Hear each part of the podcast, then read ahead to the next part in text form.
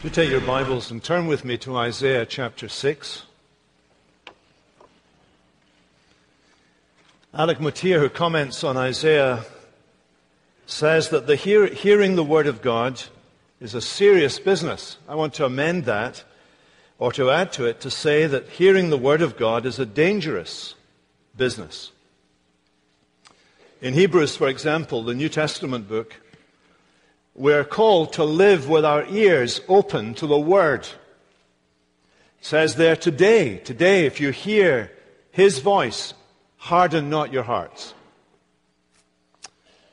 That book ends with this searching description of the Word of God. For the Word of God is living and active, sharper than any two edged sword, piercing to the division of soul and spirit, of joints and marrow and discerning the thoughts and the intentions of the heart, and no creature is hidden from its sight, but all are naked and exposed to the eyes of him with whom we have to do. The Word of God is dangerous.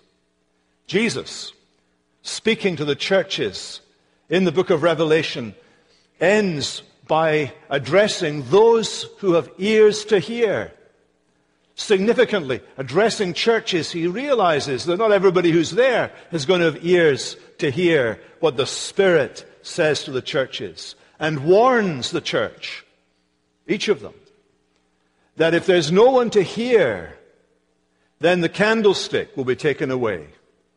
The witness will be snuffed out. In other words, hearing the Word of God is never a neutral experience. In Isaiah chapter 6, as we saw last time, we have a record of a theophany, that is, an appearance of God. We can actually be more specific. It's an appearance of God in Christ. John 12 tells us that Isaiah that day saw Jesus' glory. So it's a theophany of God, and in particular of the second person of the Godhead. It's a vision of majesty and mercy of holiness and grace. It's defining of the prophet's understanding of who God is and gives rise to Isaiah's signature description of God as the Holy One of Israel, which you find throughout his great book. The sight of God's holiness and majesty devastates the prophet, robs him of any sense of worth any sense of self and only a sense of sin. He is broken. He is coming apart until God reaches out to him and cleanses him. And it's against that background that the Word of God then comes in verse 8. And what we discover from this chapter is this that hearing God can be life altering, hearing God can be eye opening. And hearing God can be heart hardening. Hearing God can be life altering. Because God, when He speaks, you notice, He speaks in verse 8, I heard the voice of the Lord. Whenever God speaks in the Old Testament, He speaks through His servants, the prophets, and He speaks through them to the people of God. Now, Isaiah 6 is a favorite passage in uh, meetings that are addressing the subject of a call to Christian service. When I was growing up, I remember going to many such meetings and hearing many such sermons on this passage, though invariably the sermons ended at verse 8. And uh, there's a reason for that, which we will see in a moment. But uh, in listening to those sermons, usually the point of the sermon was to get to verse 8 and to say, Here is the Lord, and the Lord is calling. He's talking to someone in this room today.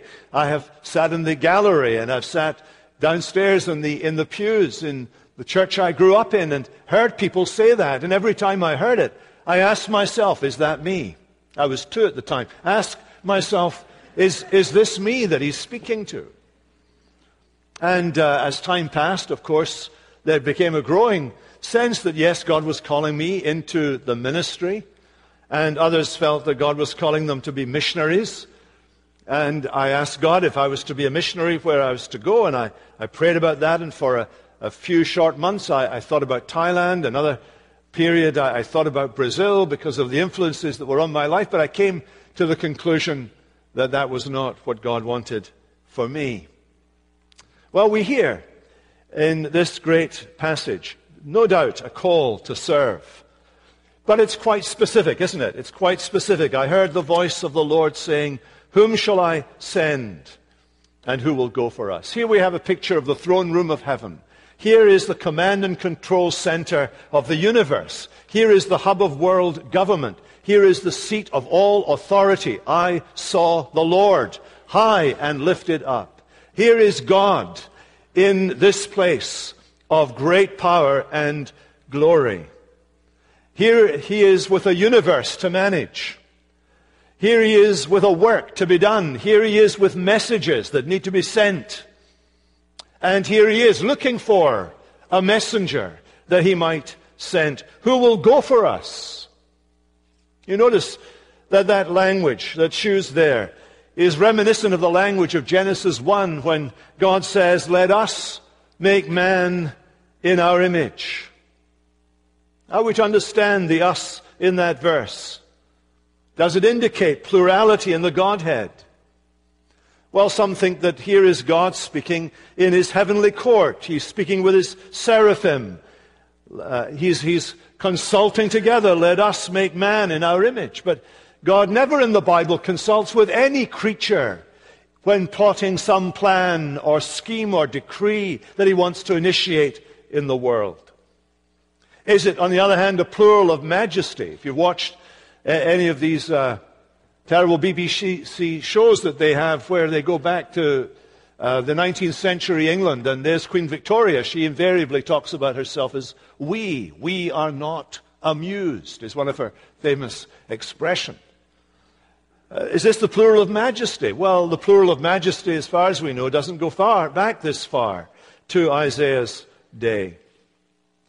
Probably from a New Testament canonical point of view, that is, taking the Bible as a whole, we are, I think, are expected to see here at least a hint, an early expression of the dynamic nature of God, and especially, of course, what became finally revealed in Christ, the idea of God as Trinity, three in one and one in three. Well, here is the Holy God. Here is the God in his majestic glory.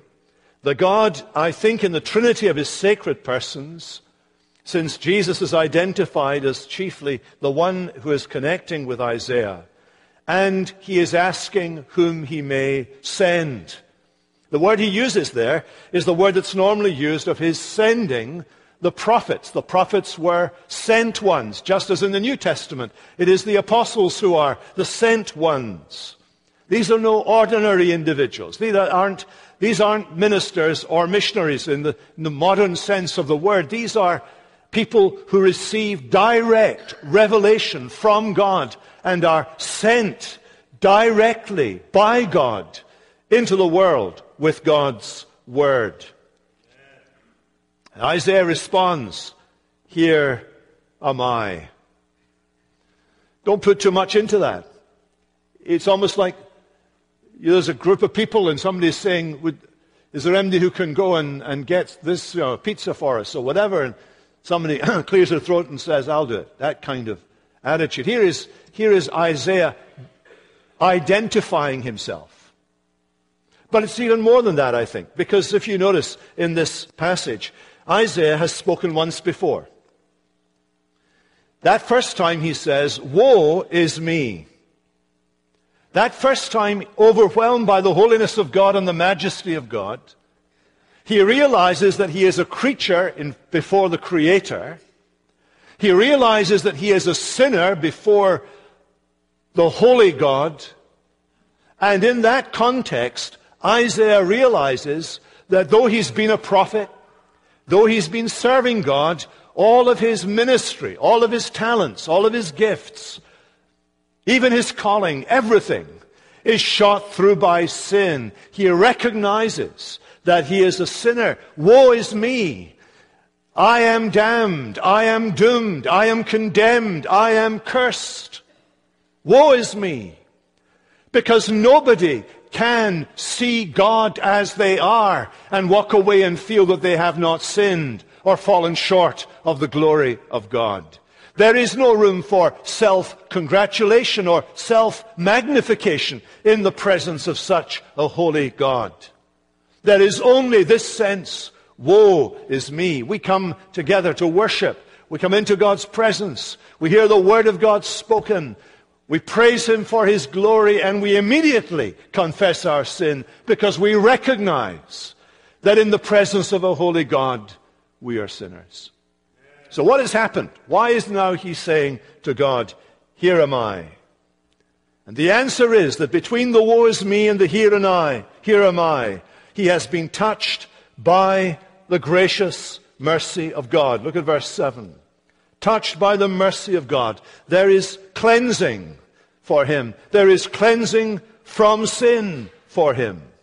And he is now able to serve, able to please God, able to go in God's business and to be God's representative in the world. We find a similar experience in the life of Simon Peter in Luke's Gospel, Luke chapter 5, where Jesus, you remember, uh, delivers this miraculous catch of fish that just blows the mind of these fishermen who think they know all about being fishermen, know all about the business. And here is this teacher who comes along, and by his word, there is this miraculous catch of fish, and Simon Peter is overwhelmed by it. He falls down at Jesus' feet. He says to Jesus, Go away from me, Lord, depart from me, because I am a sinful man. And those who were with him saw this, and we're told that Jesus says to Peter, Don't be afraid, from now on you'll be catching men.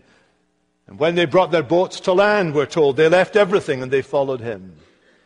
Recognizing he was a sinner, Peter was then ready to follow Jesus. Now, when we're confronted by the holiness of God, you remember uh, Isaiah was dismantled at the sight of the holiness of God. I am a man of unclean lips, and I dwell in the midst of a people of unclean lips. Here was his business. He spoke. Here was his calling. He was a prophet. Without the cleansing of God, he realized that doing what he could do, no matter what, how talented he was, was unacceptable. His works were unacceptable in the eyes of God. Even doing good things, even serving God wasn't pleasing in the eyes of God. This is one of the things we discover when we become a Christian. Before we become a Christian, before we come to God for cleansing and pardon, what we do all of it, all of our good works, no matter how good they are, no matter how charitable they may be, no matter how wonderful they may be, no matter how much they gain the attention of other people or the world, what we do is unacceptable in God's sight. It is not good. There is no one that does any good. Bible says that. But be very careful.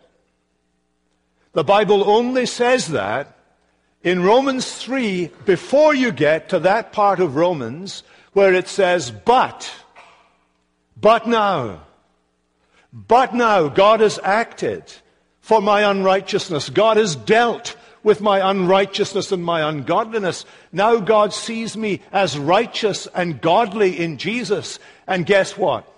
From the moment that I come to know Jesus, my works which were not good enough to save me, may now please him.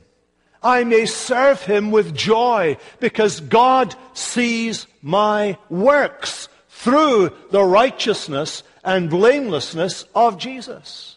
They become a pleasure to him. Now, obviously, his pleasure is different depending on how good my good works are. And uh, I may give him more pleasure one day than I do the next, or I may give him more pleasure at one point in the day than I do uh, at, at another point in the day. But the point is this, that from the moment I come to know Christ, my works please him. And he encourages me. He encourages me to these good works. This poem of good works that he refers to in Ephesians chapter 2. Well, the word of God comes to this man and whereas before he's excluded, now at this moment, you see, he is able to say to the Lord, Here I am, send me. There is no hesitation any longer. There is no overwhelming sense of grief and sin any longer. He has accepted the word of God through the seraphim that his sin has been paid for, that his guilt has been covered. He accepts that by faith. And so he speaks up and says, Here am I, here am I, send me. God hears, hears us when we've been cleansed by his word and work. So the word of God comes to this man. There's nothing presumptuous about it, but I want you to notice what God wants him to do. He wants him to go and say, He said to me, Go and say to this people. This people, not my people, though they were his people, but now they're this people, the people. There's a sense of distance, perhaps, sense of estrangement going on between Israel and Judah and Yahweh. But they're still the people who the prophet comes to. His business is to speak to the covenant people of God, to the assembly of God's people, to the church of God's people, whatever state they're in. He brings the word of God primarily to the people of God. And you notice God is a speaking God. The messengers he sends, he sends to speak. God's messages come in words. Proclamation is the task of those that go. They go to speak the words that God has given to them, the prophets, and those that follow them in the task of proclaiming the gospel. And this was a life changing event in the life of the prophet, a life altering event. This word of God that came to Isaiah changes his whole future. The Word of God is life altering. Secondly, the Word of God is eye opening, can be eye opening. Yeah, I want you to look at verse 10 and look at the latter part of verse 10. And you will notice, of course, that all of this section from uh, 9 through to the end of the chapter is negative. But for a moment, I just want you to look at the second half of verse 10 and see it in its positive expression. Here is what the Word of God can do. Very often, does. In fact, we might say that God's primary and normal and delightful work is to do this.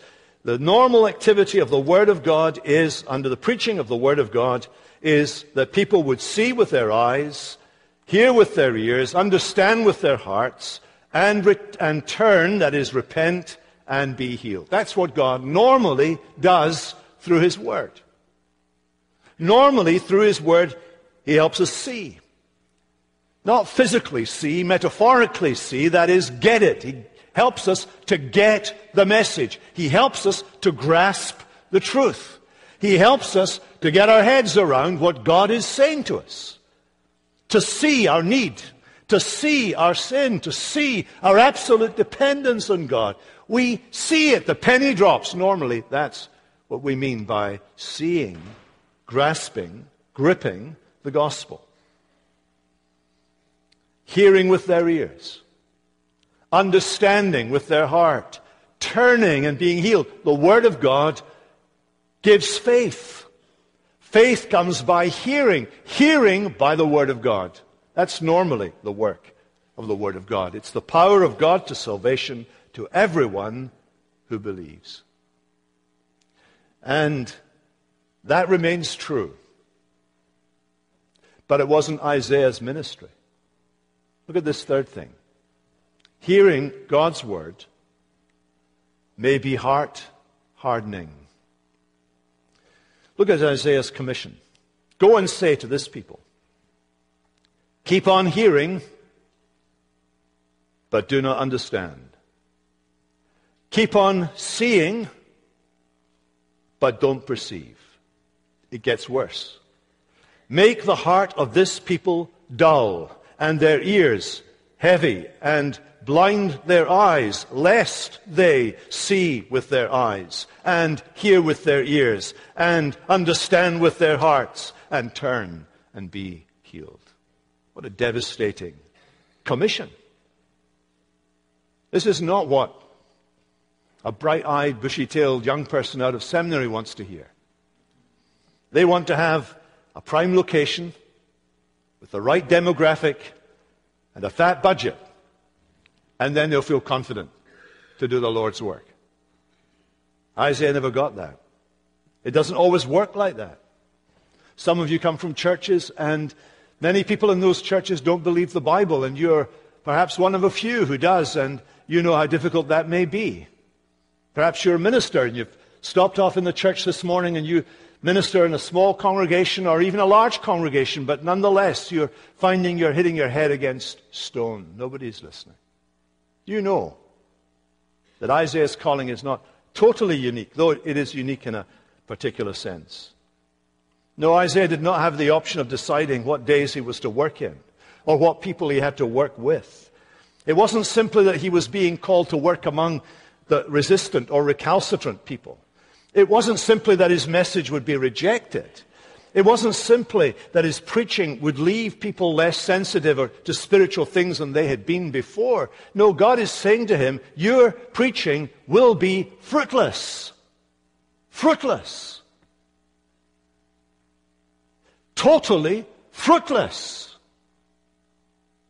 You will spend decades of your life ardently proclaiming the word that I give you, and they will not turn.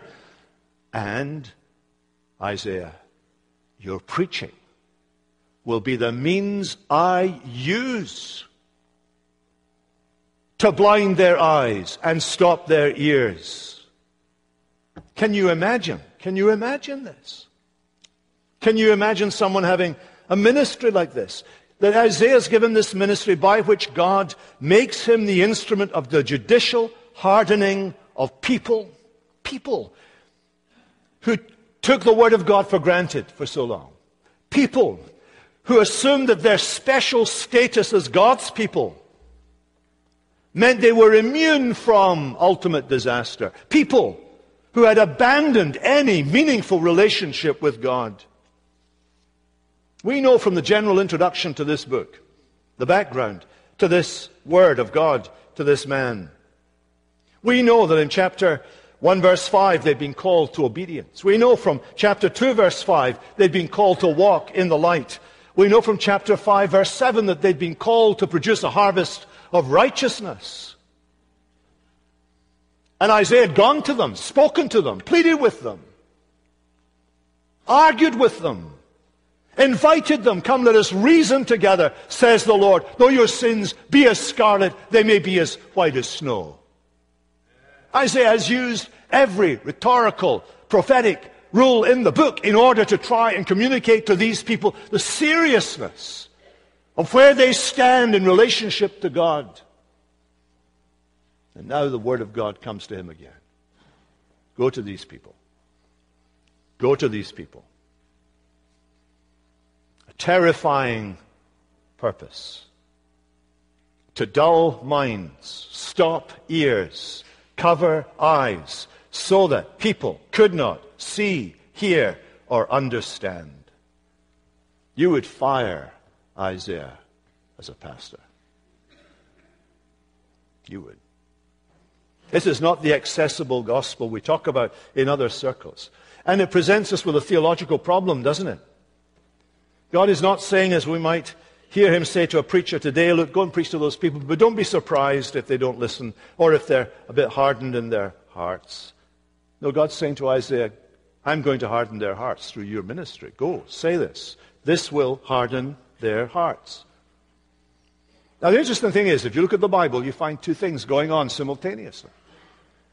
You find, on the one hand, in the Bible, people harden their own hearts. Pharaoh hardened his heart.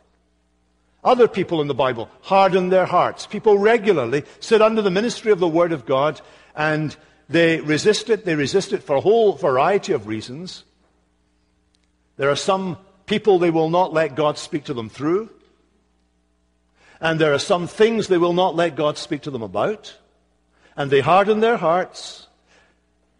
And the more they harden it, the less sensitive they are to ever hearing from anybody the Word of God to them. It's a reality. So people do harden their hearts. But the Bible says at one and the same time that God hardens hearts. Theologians talk about the proximate cause and the ultimate cause of hardening. The proximate cause is people's own guilt, their inbuilt resistance, their allergy to God. The ultimate cause is God Himself, God's decree. And Isaiah is told to go to this particular people and to tell them that the divine purpose has now been revealed. The vineyard of Israel will be destroyed. The foreigner powers are already being summoned. The end will come. Isaiah's commission is not about mission strategy. It has to do with what the effect of his preaching is going to be. No wonder he says to the Lord, you notice, here's the third time he speaks, verse 11. How long, O Lord? How long? Is he asking, how long am I going to have this job? No, no. How long is my ministry going to have this negative side effect? No. How long is this hardening of your people? How long is this hardening going to last? That's his question, because this is the answer that God gives him. It's an appalling answer. Look at it. Until cities lie waste without inhabitant, houses without people, the land desolate, waste, the Lord removes his people far away. There's the exile. And the forsaken places are many in the midst of the land. And though a tenth remain in it, that is in the land, it will be burned again. In other words, whether you stay or whether you're taken into exile, it's going to be devastation. Devastation all over the place. And you notice the prophet reaches forward in time, reaches forward quite a bit in time to the exile under Babylon. He reaches beyond that exile into the time when there are people back in the land and still the hardening goes on. It's a tough word, isn't it? Now, here's my question When did this begin? In the next chapter, you'll find that the hardening begins immediately. As uh, Isaiah is sent to King Ahaz, and the hardening begins. There in chapter 7, we find the Assyrians are going to be responsible for the destruction of northern Israel, the, 12, the 10 tribes to the north. It will be Assyria will bring an end to them. By the end of the book, we're being told Babylon will bring an end to Judah and Jerusalem. Now, what is the particular charge then that God has against Israel? Well, the, the reference to the terebinth and the oak, is often a reference to the high places where they worship foreign gods. There's no question that there must be some idolatry aspect in this. We know in chapter 2, verse 8, for example, one of Israel's major sins was idolatry. They worship the work of their hands. In chapter 29, they're accused of trusting in man made tradition rather than in God. In Isaiah 30, they're accused of trusting in Egypt's help as a foreign ally rather than God as their ally who will come to their aid. In other words, they do not take God's word seriously. Greg Beale, uh, in a lot of his writing, talks about idolatry, and he defines idolatry like this whatever the heart clings to for ultimate security. Whatever the heart clings to for ultimate security is an idol. And we can discover what some of this application of Isaiah 6 might be, for it's quoted in the New Testament. It's quoted by Jesus in Matthew 13 when he starts to speak to people. You remember, there was that decisive moment he started to speak to the people in parables. And he explains why he's doing it. Listen to Jesus.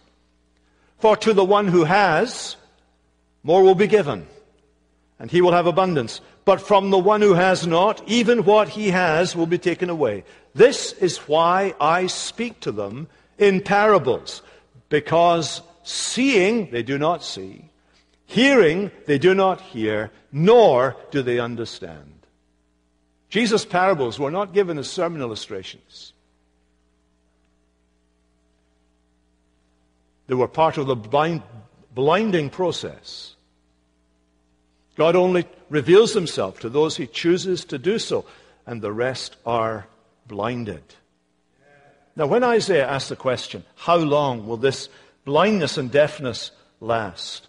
God's response there is that it will last right through the Babylonian exile. And what Jesus saw in unbelieving Israel in his day is a continuation of that unbelieving, blinded remnant that returned from captivity. Of course, they weren't, they weren't uh, sacrificing to idols. They had no images set up that they were bowing down before or, or burning candles uh, for. But nonetheless, as you look in the New Testament, you find that Jesus is exposing their idolatry.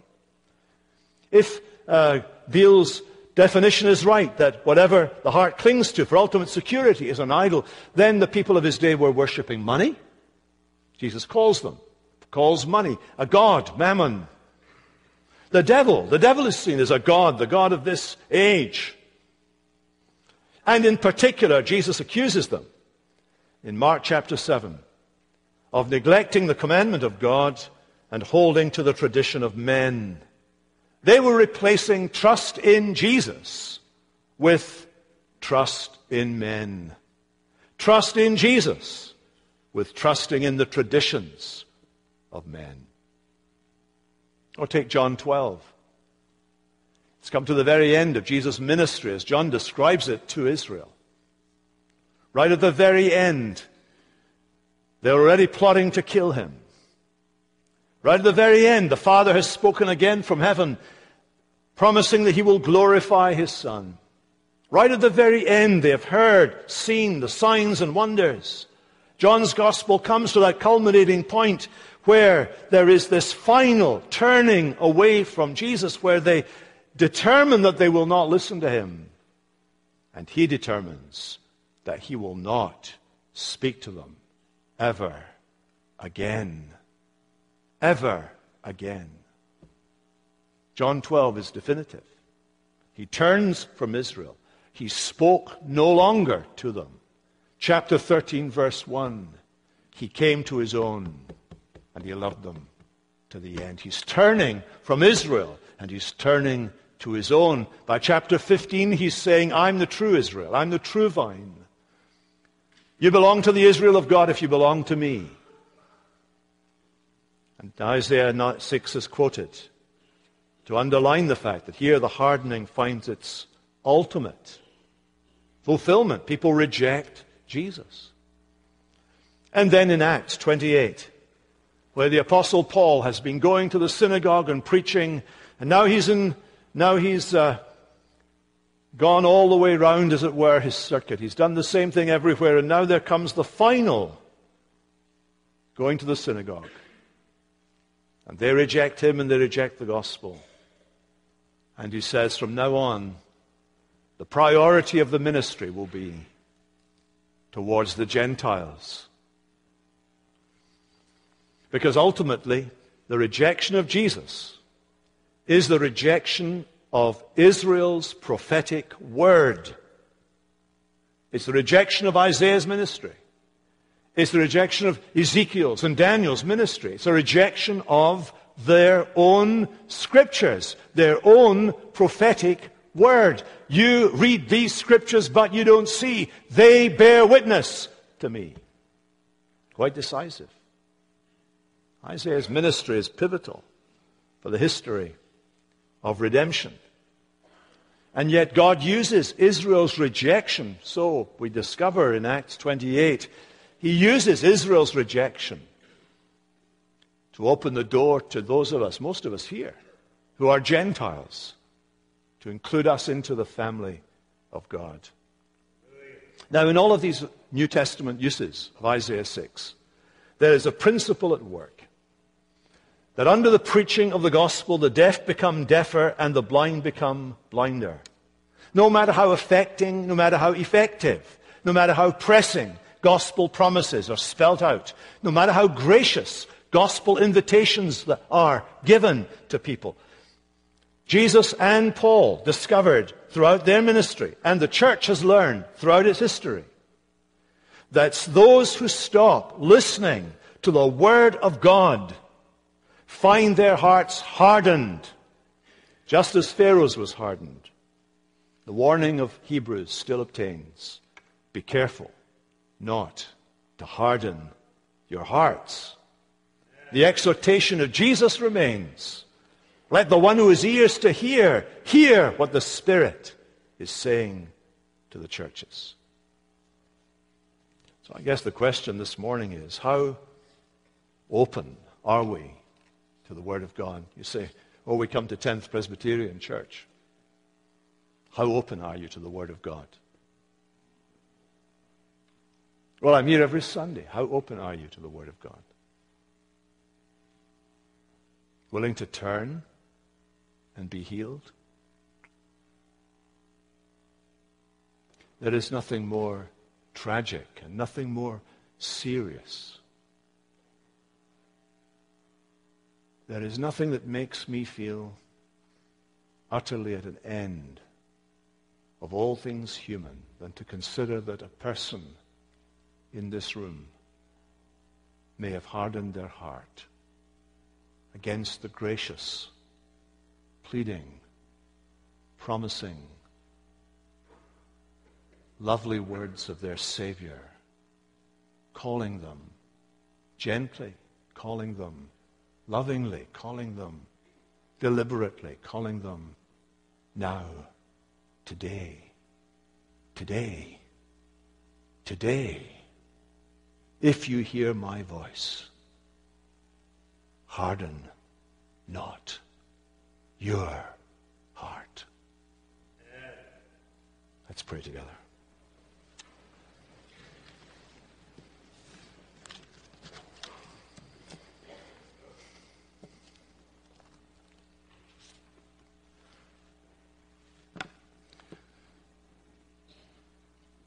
Gracious Lord, we pray that each of us here would have that sensitive openness to your word. You help us to see it, to get it. Uh, help us to trust you. Let it lead us to Jesus, we pray. And let it lead to others coming into the kingdom, we ask. We ask that we would see and hear and believe in Christ. We pray these things in his strong name. Amen.